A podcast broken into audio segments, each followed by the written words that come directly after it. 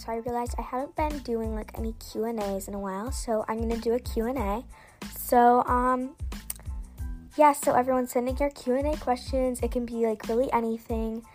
I will be like doing a Q&A soon, so make sure to send in your Q&A questions in um, um below in the comments. So, yeah. Bye.